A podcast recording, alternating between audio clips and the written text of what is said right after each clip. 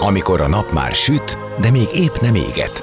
Már nem vagy álmos, de még nem vagy fáradt. Amikor már nem vagy éhes, de még nem vagy szomjas.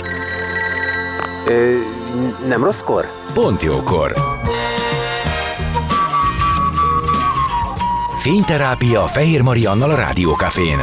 Benne a nap embere, kitekintés a világra és búvárkodás a lélekben. Minden hétköznap délelőtt 10-től délig. Pont jókor!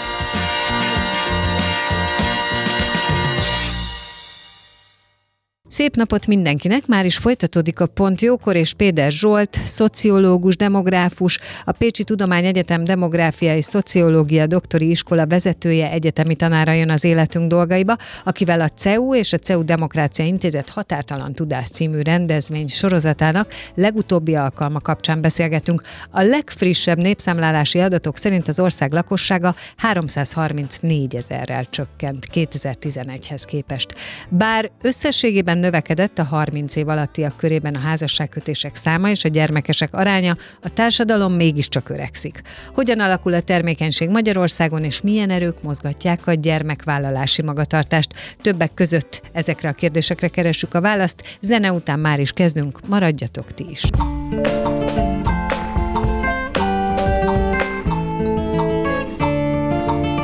Beszélgessünk az életünk dolgairól, mert annak van értelme. Színház, zene, életstílus, kitekintés a világra és búvárkodás. A lélekben. Pont jókor. Fehér Mariannal a Rádiókafén.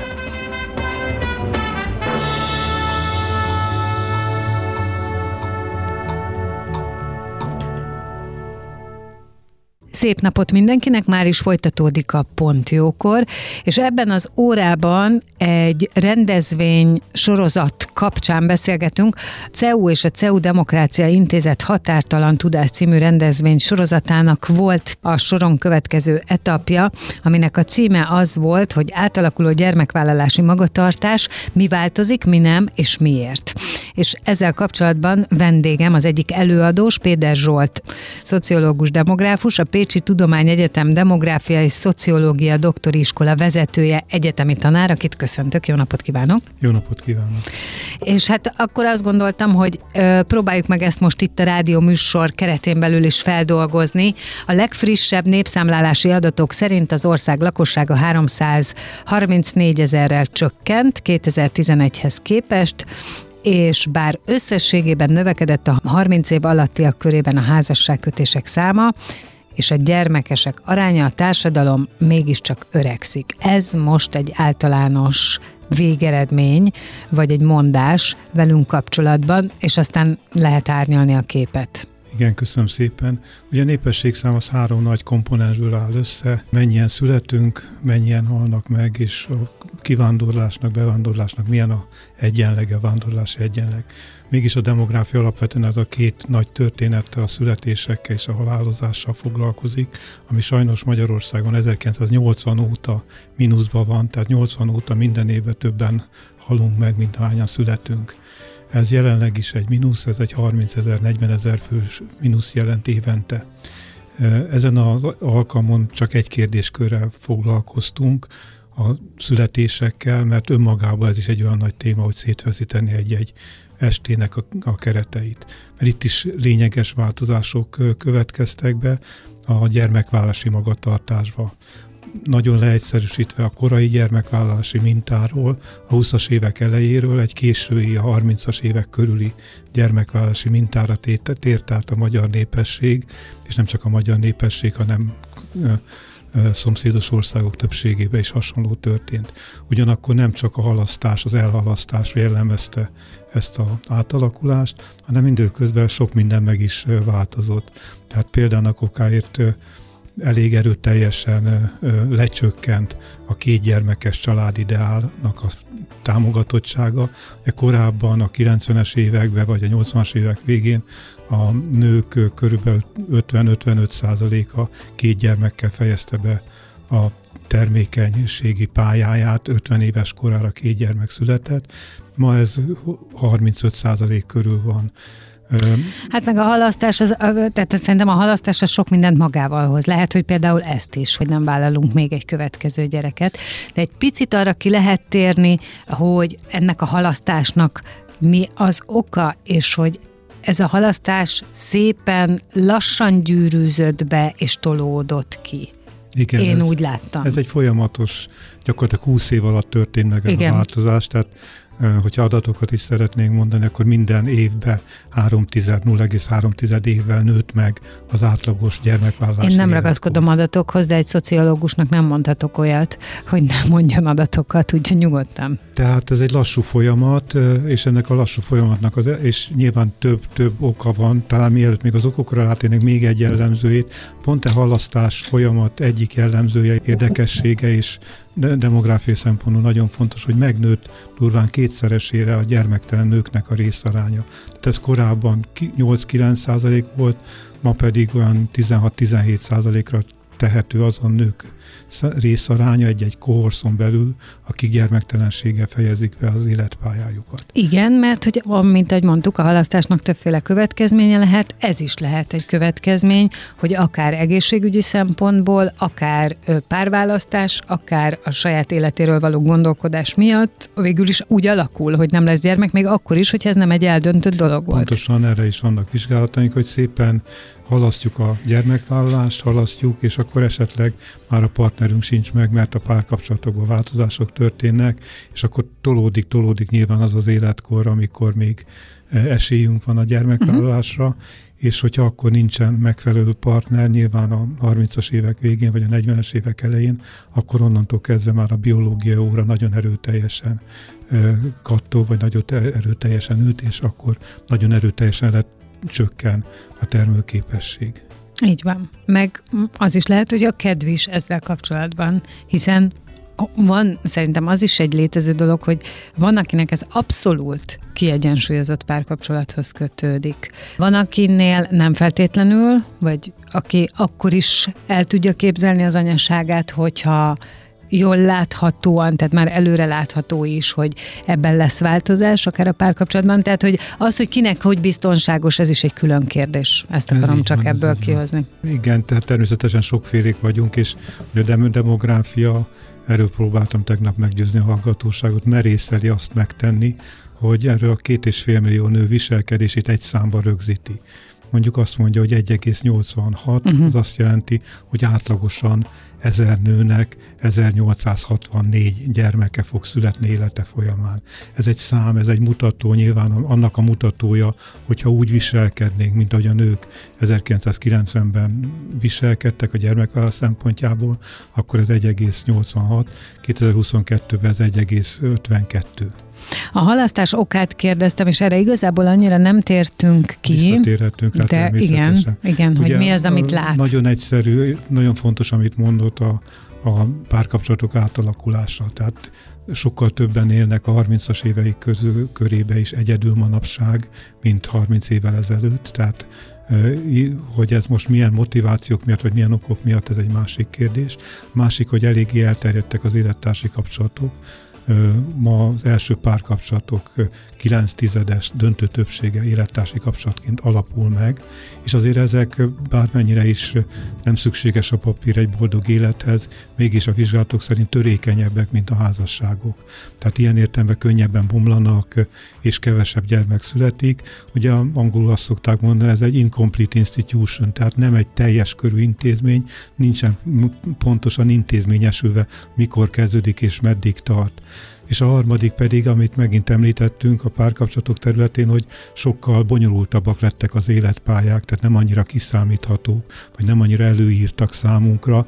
Ha tetszik, úgy is mondhatnánk, hogy sokkal többet választhatunk, nagyobb az individualizáltsága a választásoknak, aminek következtében lerövidül az az időszak, és késő életkorra terül, tevődik az az időszak, amikor valós élethelyzet, hogy vállaljunk egy gyermeket vagy sem.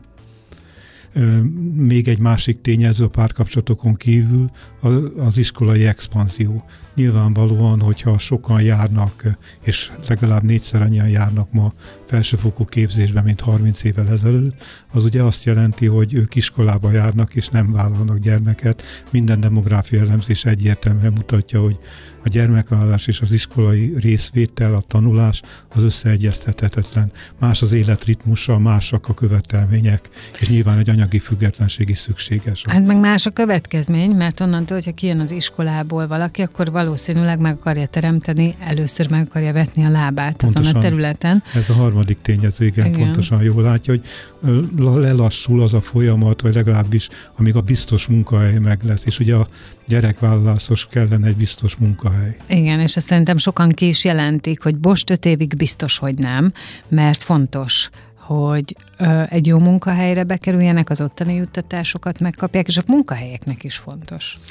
Meg hát beruháztunk az emberi tőkékbe, sokat dolgozta, tanultunk, sok energiát fektettünk be, és nyilvánvalóan szeretnénk annak a hozamát is uh-huh.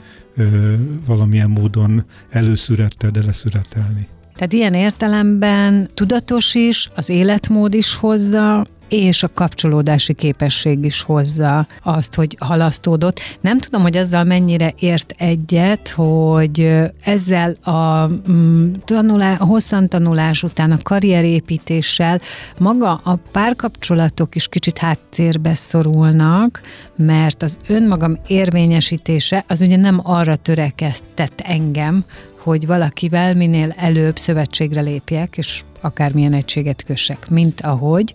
Azt gondolom, hogy a nagyanyáink korá, korában ez fontos volt, hogy kivel tudok gazdasági egységben lenni, mert hogy a házasság azért gazdasági egység is, és, és kivel lesz az élet könnyebb, jobban vihető, és aztán abba egyébként természetesen a genetikai tartalékokat is ki lehet használni. Igen, hát természetesen, tehát az kulcskérdésnek gondolom a boldog párkapcsolatot, ugyanakkor az is igaz, amit említett, hogy... Hát nem, nem ennyi dolog kell már ahhoz, tehát nem, nem szükségeltetik egy embernek ennyi oldalról átgondolni. Úgy gondolja át, hogy hoz nekem valamit, vagy nem hoz nekem valamit. Hát talán nem ennyire kalkulatív, de az benne van nyilvánvalóan, hogy milyen előnyök, hátrányok származnak. Mennyi idő meg. van rá?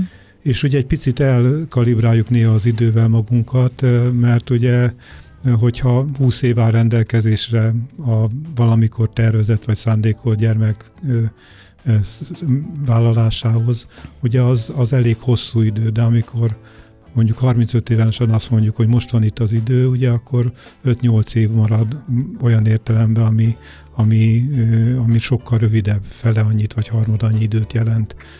És hát így van, talán, vagy bizonyosak lehetünk, hogy ma munkapiaci szorítások sokkal nagyobbak, mind a nők, mind a férfiakat illetően, mint 30 évvel ezelőtt. Tehát hogyha valaki a karrierjébe előre akar menni, akkor, akkor ilyen nappal dolgoznia kell természetesen. Igen, meg az is kell akkor, hogy két olyan ember találkozzon, akinek ebben a tekintetben közös a célja. Mert ugye onnantól kezdve, hogy gyereket akarunk, azért azt csak meg kell beszélni, mert ez sem teljesen egyértelmű ma már, úgy, mint régen, hogy az egyértelmű, hogy a hölgy marad otthon. Ez természetesen, hát én nekem is van ismerősöm, aki otthon maradt már férfiként, és azt gondoljuk, és hát bizonyos szemben azért ebben hiszünk inkább csak, hogy egy kiegyensúlyozott otthoni feladat és munka megosztás az, ami segíti leginkább a, a gyermekvárosi terveknek a valóra váltását. A szakirodalomban sajnos ez nem látszik pontosan, mert vannak olyan kutatási eredmények, amely szerint, hogyha erős munkamegosztás van, tehát a nő az otthont végzi, és a férfi pedig a kenyérkereső, ott születik több gyermek, és vannak olyan elemzések is, amelyek arra mutatnak rá, hogy egy kiegyensúlyozott otthoni feladat megosztás van, akkor születik több gyermek. Valójában itt is kicsit arról van szó, hogy attól is függ, hogy milyen elvárásaink vannak, tehát milyen elvárásaink van a másikkal szembe, és nyilvánvalóan nem vagyunk egységesek, se férfiak, se nők abban a tekintetben, hogy mit képzelünk el a magunk számára, milyen fajta módon szeretnék a gyermekeinket felnevelni. Tehát, hogy egy kétkeresős apa és anya részvételével együtt kialakított és együtt működésben kialakult családmodellben szeretnénk megvalósítani gyermekvállalási terveinket, vagy egy klasszikusabb családmodellben, hogy ember kenyérkereső férfi és az otthon lévő nő a másik szereplő. Hát meg ö, az is fontos szerintem, csak nem tudom, hogy erre vannak-e vizsgálatok, hogy onnantól kezdve, hogy valaki ö, gyereket szeretne, és családot alapítani, és aztán minek után ez megtörténik, azok után ő hogyan áll a saját anyaságához, hogyan érzi magát a családban, Nyilván ez nagyon fontos következmény, hogy lesz-e további gyerek, igen. vagy a további tervek azok milyen irányba mennek. Hát igen, vízzalasztó az első gyerek, tehát ezért is szoktuk azt külön vizsgálni a felnőtté válást, vagy az első gyermek vállalását, mert hogy addig nyitottak az opciók, onnantól kezdve azt szoktam mondani, ez olyan, mint egy vágány átállítás, utána is megyünk másfele, de, de másfajta vágányon, és visszatérni már nem lehet. Ez nem jelenti azt, nyilvánvalóan a gyermekválással sokféle lehetőség, opció lezáródik és bezáródik, ugyanakkor mások meg kinyílnak, és néha azt hisszük esetleg, hogy nagyon nagy veszteség, ami bezáródott, és komoly nehézségekkel jár, ami kinyílott. Pedig hát én azt gondolom, ugye az élet, mind a két vágányon vannak nehézségek és, és boldogságok is, csak természetesen másfajták. Ja, beszéltünk arról most, hogy mi az, ami miatt ezek uh, tolódtak, mármint, hogy a gyermekvállalás tolódik, uh, hogy kinek vagy hogy általában mi az, ami a fókuszba kerülhet most egy fiatal életébe. Viszont családpolitika szempontjából azért az jól látszik, hogy Magyarországon igencsak támogatott az, hogy legyen család. Sokféle módon próbálják segíteni őket. Ez hathat? Igen, nagyon kiterjedt a családpolitika, és hogyha egy mondattal kell válaszolni, akkor igen, van hatása, hogy csak egy nagyon differenciált hatása van, tehát nagyon sokféle tényező. Ugye, ahogy már említettük. Hát igen, meg következménye azért. Hát így van, ahogy már említettük, tehát a, a családpolitika az egy fontos, de egy alkotó eleme annak a ö, magyarázó közegnek, vagy annak a magyarázatnak, hogy most vállalunk-e, nem vállalunk, hány gyermeket vállalunk, mert kell a párkapcsolat, meg kell a munkahely, de nyilvánvalóan a, a családtámogatások azok megteszik Hát ez pont azt, pont azt teszi, hogy gazdasági egységként kezeljük a családot és a házasságot, és annak a jobb működésére van. Ö, igen, ez az én gondolatom. ugye nagyon nagyon nehéz ezeket kimutatni adatszerű, adatilag, mert ugye én is, mi is azt hiszünk, hogy, hogy hatnak, de, de nagyon sok tényezős ez a gyerekvállalás. Az egyértelműen látszik például, hogy a 1993-ban bevezetett gyert, ugye, ami azt jelentette, hogy, a, hogy azt jelenti ma is, hogy a harmadik és a többedik gyerekkel egész 8 éves koráig otthon maradhat a, az édesanyja és az alatt gyest kap. Ez nagyon megnövelte a 8 osztályt végzettek körébe a gyermekvállalást, míg az adókedvezmény pedig a 99-ből vezetett adókedvezmény az elég erőteljesen a felsőfokú végzettségűek körében növelte meg a harmadik gyermek vállalásának az esélyét. Tehát ilyen értelemben volt egy pozitív hatása. De mondhatok egy másik példát is. A bokros csomag egyértelműen lecsökkentette a felsőfokú végzettségűek gyermekvállási hajlandóságát, szülővé válását. Ugye mit jelentett a bokros csomag? Megszűnt a keresett pótló gyed, tehát megszűnt az, hogy az édesanyja, hogyha a gyermeket vállal, akkor két éven keresztül fizetésének 70%-át megkapja. Ez megszűnt, és ennek egyenes következménye volt, felére esett vissza a felsőfokú végzettséggel hm. rendelkezők gyermekvállalási hajlandósága az első gyermeket illetően. Tehát nyilvánvalóan nem ez volt a bokros csomagnak a célja, ugyanakkor logikusan ez lett a következménye. Ugye ezért állíthatjuk azt, hogy mindenféle állam és család, tá, kormányzati beavatkozásoknak vannak ö, ö, következményei, és olyan következményei is, vagy mellékhatása is, amivel nem számolunk. A Bokros csomagnak például ez volt a mellékhatása, hogy a szülővé válásban akadályozta a felsőfokú végzettségűek szülővé válását. Most zenélünk, és aztán jövünk vissza, folytatjuk a beszélgetést, méghozzá a CEU és a CEU Demokrácia Intézet Határtalan Tudás című rendezvény sorozatának a tegnapi etapja kapcsán. Spéder Zsolt, szociológus, demográfus, a Pécsi Tudományegyetem demográfia és szociológia doktori iskola vezetője, egyetemi tanára vendégem. Maradjatok ti is.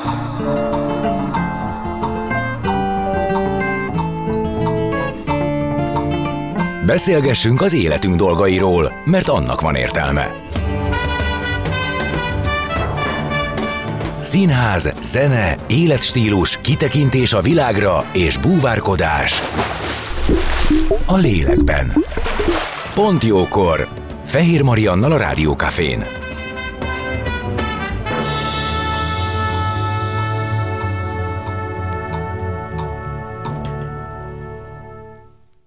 Szép napot mindenkinek, már is folytatódik a Pontjókor, és a CEU és a CEU Demokrácia Intézet Határtalan Tudás című rendezvény sorozatának előadásra kapcsán beszélgetünk Spéder Zsolt szociológus demográfussal, a Pécsi Tudomány Egyetem Demográfia és Szociológia Doktori Iskola vezetőjével, egyetemi tanárral.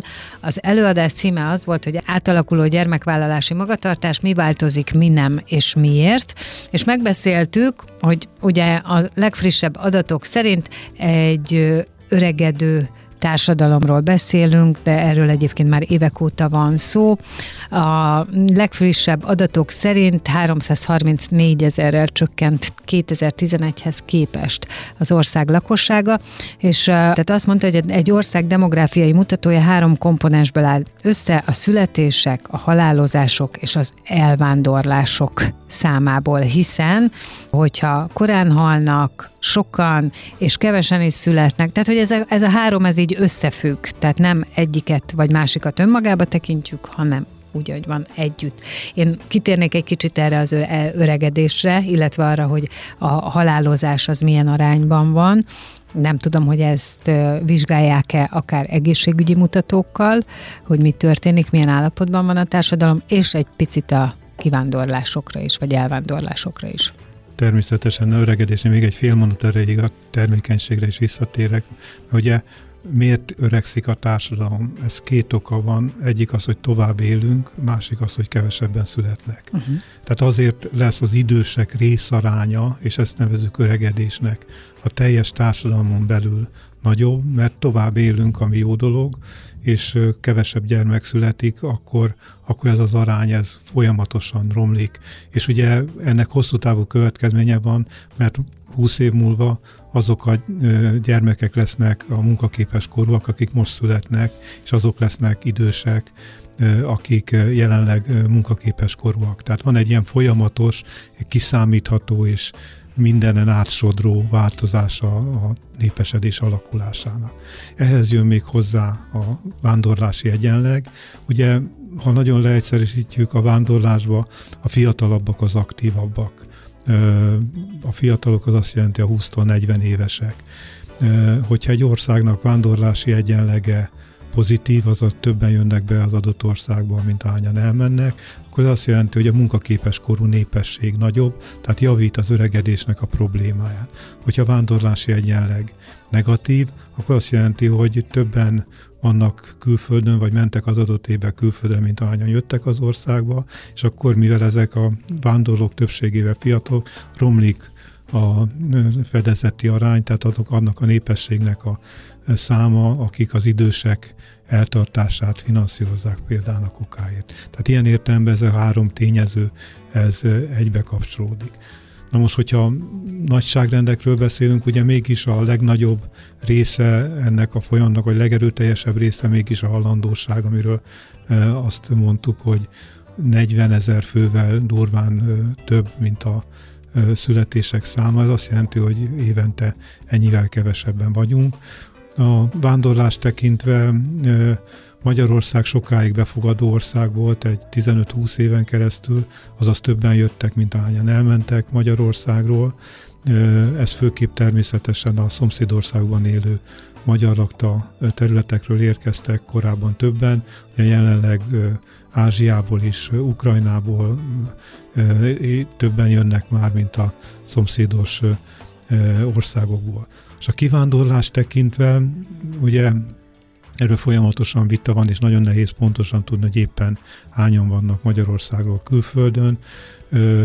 A legutóbbi adatok szerint, ha jól emlékszem, 600-650 ezer magyar él külföldön, ugyanakkor ez a népesség arányhoz viszonyítva messze kevesebb, mint mondjuk Romániában, Lengyelország vagy a balti államokban, mert ott 15-20 százalékos ez a részarány, még nálunk 6-7 százalékos. Akkor az viszont kimondható, hogy minden, ami most történik, az hatással van a jövőre. Tehát valamilyen módon lehet a jövőre következtetéseket Sőt, levonni. nagyon viszonylag pontosan lehet következtetéseket. Nyilván, hogy ezt csinálja a demográfiában az előre számításnak a szakmája, hogy megpróbálja előre becsülni azt, hogy hogy milyen, hogyan alakul a várható élettartam, aminek következménye lesz a halandóság, hogy milyen lesz a vándorlási egyenleg, és hogy mennyien születnek majd. Na most ebből a halandóság előrebecsésre a, a legpontosabb, azt lehet mondani, hiszen eléggé folyamatosan lassan, lassú javulás van, de elég pontosan tudjuk annak a népességnek a korösszetételét, és hogy hányan fognak elkövetkezendő évvel elhalálozni Magyarországon. Kevésbé biztosak vagyunk a, a születésszámba, Egyrészt azért, mert a gyermekvási hajlandóság az változik, tehát ez a teljes termékenység arányszám növekedhet. Másrészt viszont Egyébként mit gondol, hogy mitől változhat? Mert ugye amiket mondtunk, azok az aktuális világunknak, az aktuális élethelyzetnek a körülményei. Hát, hogyha ezek a tényezők szerencsés összeállása, tehát stabilizálódnak a párkapcsolatok valamelyest. Nem látnak olyat, mert én egyébként látom ezt a környezetemben, hogy azért kezd divatba jönni a fiatal anyuka akarok lenni történet. Igen, igen, ez azt gondolom, Tehát, hogy... hogy van egy olyan része a társadalomnak, aki azt mondja, hogy ő nem gondolja, hogy 40 évesen kellene. Ugye a, a mi szüleink azért tehát 40 éves korukra mi már, már majdnem. szülők voltak, igen. Hát, ha, ha nem is, de hát ugye önálló cselekvőképes utódokkal rendelkeztek, és én látom most ezt a környezetemben, hogy mondják fiatalok, hogy ők látják a fáradtságot, a feszültséget, ami együtt jár sokszor a gyerekkel, és hogy ezt ők úgy gondolják, hogy fiatal korukba élnék át, mert hogy akkor még mindenki ruganyosabb. Egész biztos, hogy vannak ilyen ö, csoportok a társadalomban, tehát sokkal differenciáltabb a társadalom, mint ahogy ezt gondoljuk. Valamikor, amikor nagyon erőteljessé vált, és szinte mindent legyőzővé az élettársi kapcsolatban élés, akkor azt állítottuk, hogy, ma, hogy akkor a házasság az egy pozitív értéknek a kifejezése, tehát ne a korábban 30 évvel ezelőtti kötelezőségből, tehát az, hogy, hogy elvárt volt, és mindenki számára az volt az az út át előre nyitva, hogy megházasodik és úgy élnek együtt. Manapság azért a házasságnak van egy pozitív értéke is. Emellé tevődik természetesen, hogy van egy családpolitika is, ami a házasságot támogatja meg. A két dolgot a szétválasztanám valamelyest. Tehát igaz, amit említett, hogy, hogy azt gondolom, hogy, hogy vannak olyan társadalmi csoportok, ahol érték alapon fontosnak tartják az anyasságot, vagy, vagy a szülőséget. Igen, és azt is látják esetleg előre, hogy így az ő életükben még ugye van lehetőség unokákra, dédunokákra, mert ugye ez is egy fontos dolog szerintem a szülőségnél, vagy a gyermekvállalásnál, hogy kire lehet számítani, milyen segítség lehet. Igen, ebbe ugye az a kérdés, hogy épp a, a szülő, igen, a szülők szülő, a potenciális szülők szülei éppen még nyugdíj előtt vagy nyugdíj után állnak már. Hát meg a egyik oldalon meg, hogy milyen egészségi állapotok Ez van. természetesen így van. Igen, tehát hogy egy, egy késői gyerekvállalásnál kevésbé terhelhetők a szülők, ha még egyébként szerencsés esetben élnek, mert ez is egy fontos kérdés. Még aki fiatal, tehát és fiatalon vállal ö, gyereket, ha nem is a saját magára gondolva, a saját segítségére, de arra gondolhat, hogy ő viszont a későbbiekben tud segítség lenni, és ilyen értelemben ő az utódjaiból többet ismer, és többel tölt el tartalmas időt. Ez így van, a nagyszülői gyed is részben ehhez kapcsolódik, és egyik kollégám éppen most férfi kollégám nagyszülői gyedet igényelt. Ez mi pontosan? Hogy kis, kisgyermek esetében nem csak a, az anya vagy az apa, hanem a nagyszülő is igénybe veheti a gyermekgondozási díjat. Tehát ő is otthon maradhat. Ő is otthon maradhat, és ő gondozza a gyermekét. Tehát akkor ez egy alapvető... Az unokáját. Az unokáját, igen. Tehát akkor ez egy családi megállapodás kérdése. Ez egy családi megállapodás, így van. Mert azért kérdeztem, mert ugye van, amikor nagyszülőkorba vállalunk gyereket, tehát hogy azért ez is létezik. Számtalan barátommal szoktuk megbeszélni, hogy amikor saját unokáját ő tulajdonképp megteremtette, mert 50-hez közel vállal gyereket. Hát igen. Az én családomban is van ilyen. De inkább a férfiak körébe. Hát igen, de, valóban. De ugye mások a lehetőségek. Igen, igen. De attól még az idegrendszeri, meg a testi, meg a mindenféle fáradtság az ugyanúgy ott van mint egy 50 éves nőnél. Ez természetesen. Sőt. Már a öregedésnek, hogy egy optimista részét is mondja, hogy azt szokták mondani, hogy, hogy valójában az öregedés nem a születéstől kellene számolni, hanem a várható élettartamból visszaszámolni. Uh-huh. Tehát, hogyha 65 év a várható élettartam, akkor 55 évesen vagyunk, leszünk öregek, de hogyha 75 év, akkor 65 évesen leszünk idősek. Világos. Tehát arról is nézhetjük a történetet, hogy mi van még előttünk, és ez egy annyiban némileg optimizmussal tölthet el minket, hogy, hogy az igaz, hogy abba a faluba, onnan én jöttem 40 évvel ezelőtt a 60 éves férfiak azok idősnek, meg nők is idősnek mutatkoztak, fekete ruhába jártak, a 60 éves nők és férfiak abban a faluba se járnak fekete ruhába. Igen, hát ez változik a kultúra is, meg hát a környezet, és ez hoz magával egy csomó mindent. Mi a módszer, amivel vizsgálódnak, akár csak mondjuk ennek tekintetében, hogy milyen a gyermekvállalási kedv, hogy ki akar tovább tanulni, hogy ki fontolgatja a családot, hogy milyen a párkapcsolati dinamika.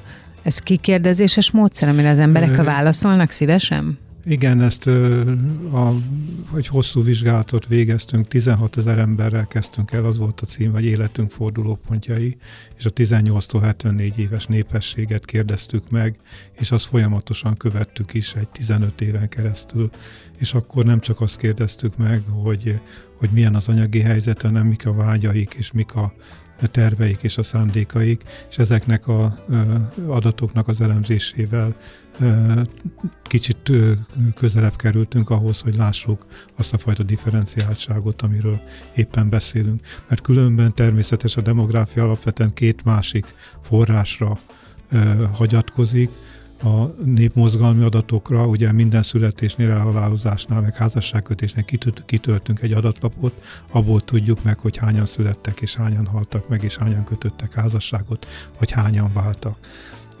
De ebben nincsenek, nincs szó a vágyakról, meg a szándékokról, ugyanúgy, ahogy a népszámlálások kapcsán sincs szó a vágyakról, szándékokról, az elégedettségről, vagy a gondok, azokról a gondokról, amik a válláshoz vezetnének.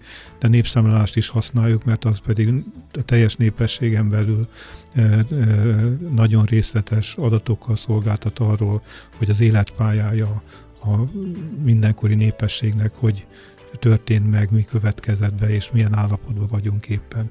Tehát ez a három adatforrás van, amire szoktunk hagyatkozni. Tehát a kikérdezés vagy a szörvé módszertan az az, ami egy-egy célzottan egy-egy kérdésre átfogó választ tudunk adni. Ennek a tegnapi előadásnak mi volt a célja? Azon kívül, hogy ezekről a témákról szó legyen, hogy létezik az, hogy ez fel akarja hívni a figyelmet valamire, hogy ez mozgósítani akar, hogy ebből ez figyelmeztetés, vagy valami veszélyhelyzetet is jelent?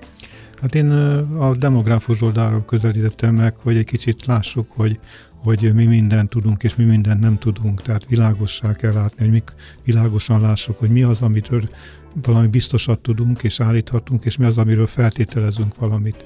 Mert ezek között a, a hitek és a tévhitek között is érdemes különbséget tenni. E, amúgy pedig hát nyilvánvalóan, hogy a népesség alakulása az nem neutrális számunkra, hiszen a népesség részei vagyunk. Nagyon szépen köszönöm, hogy itt volt, és hogy mindezekről tudtunk beszélni. Én azt gondolom, hogy fontos, hogy ilyen eh, témákról és időről időre kitérjünk, és az is fontos, hogy ilyen előadások legyenek. Köszönöm szépen. Spéder Zsolt, szociológus, demográfus, a Pécsi Tudományegyetem demográfia és szociológia doktori iskola vezetője, egyetemi tanár volt a vendégem. Itt a Pont Jókorban.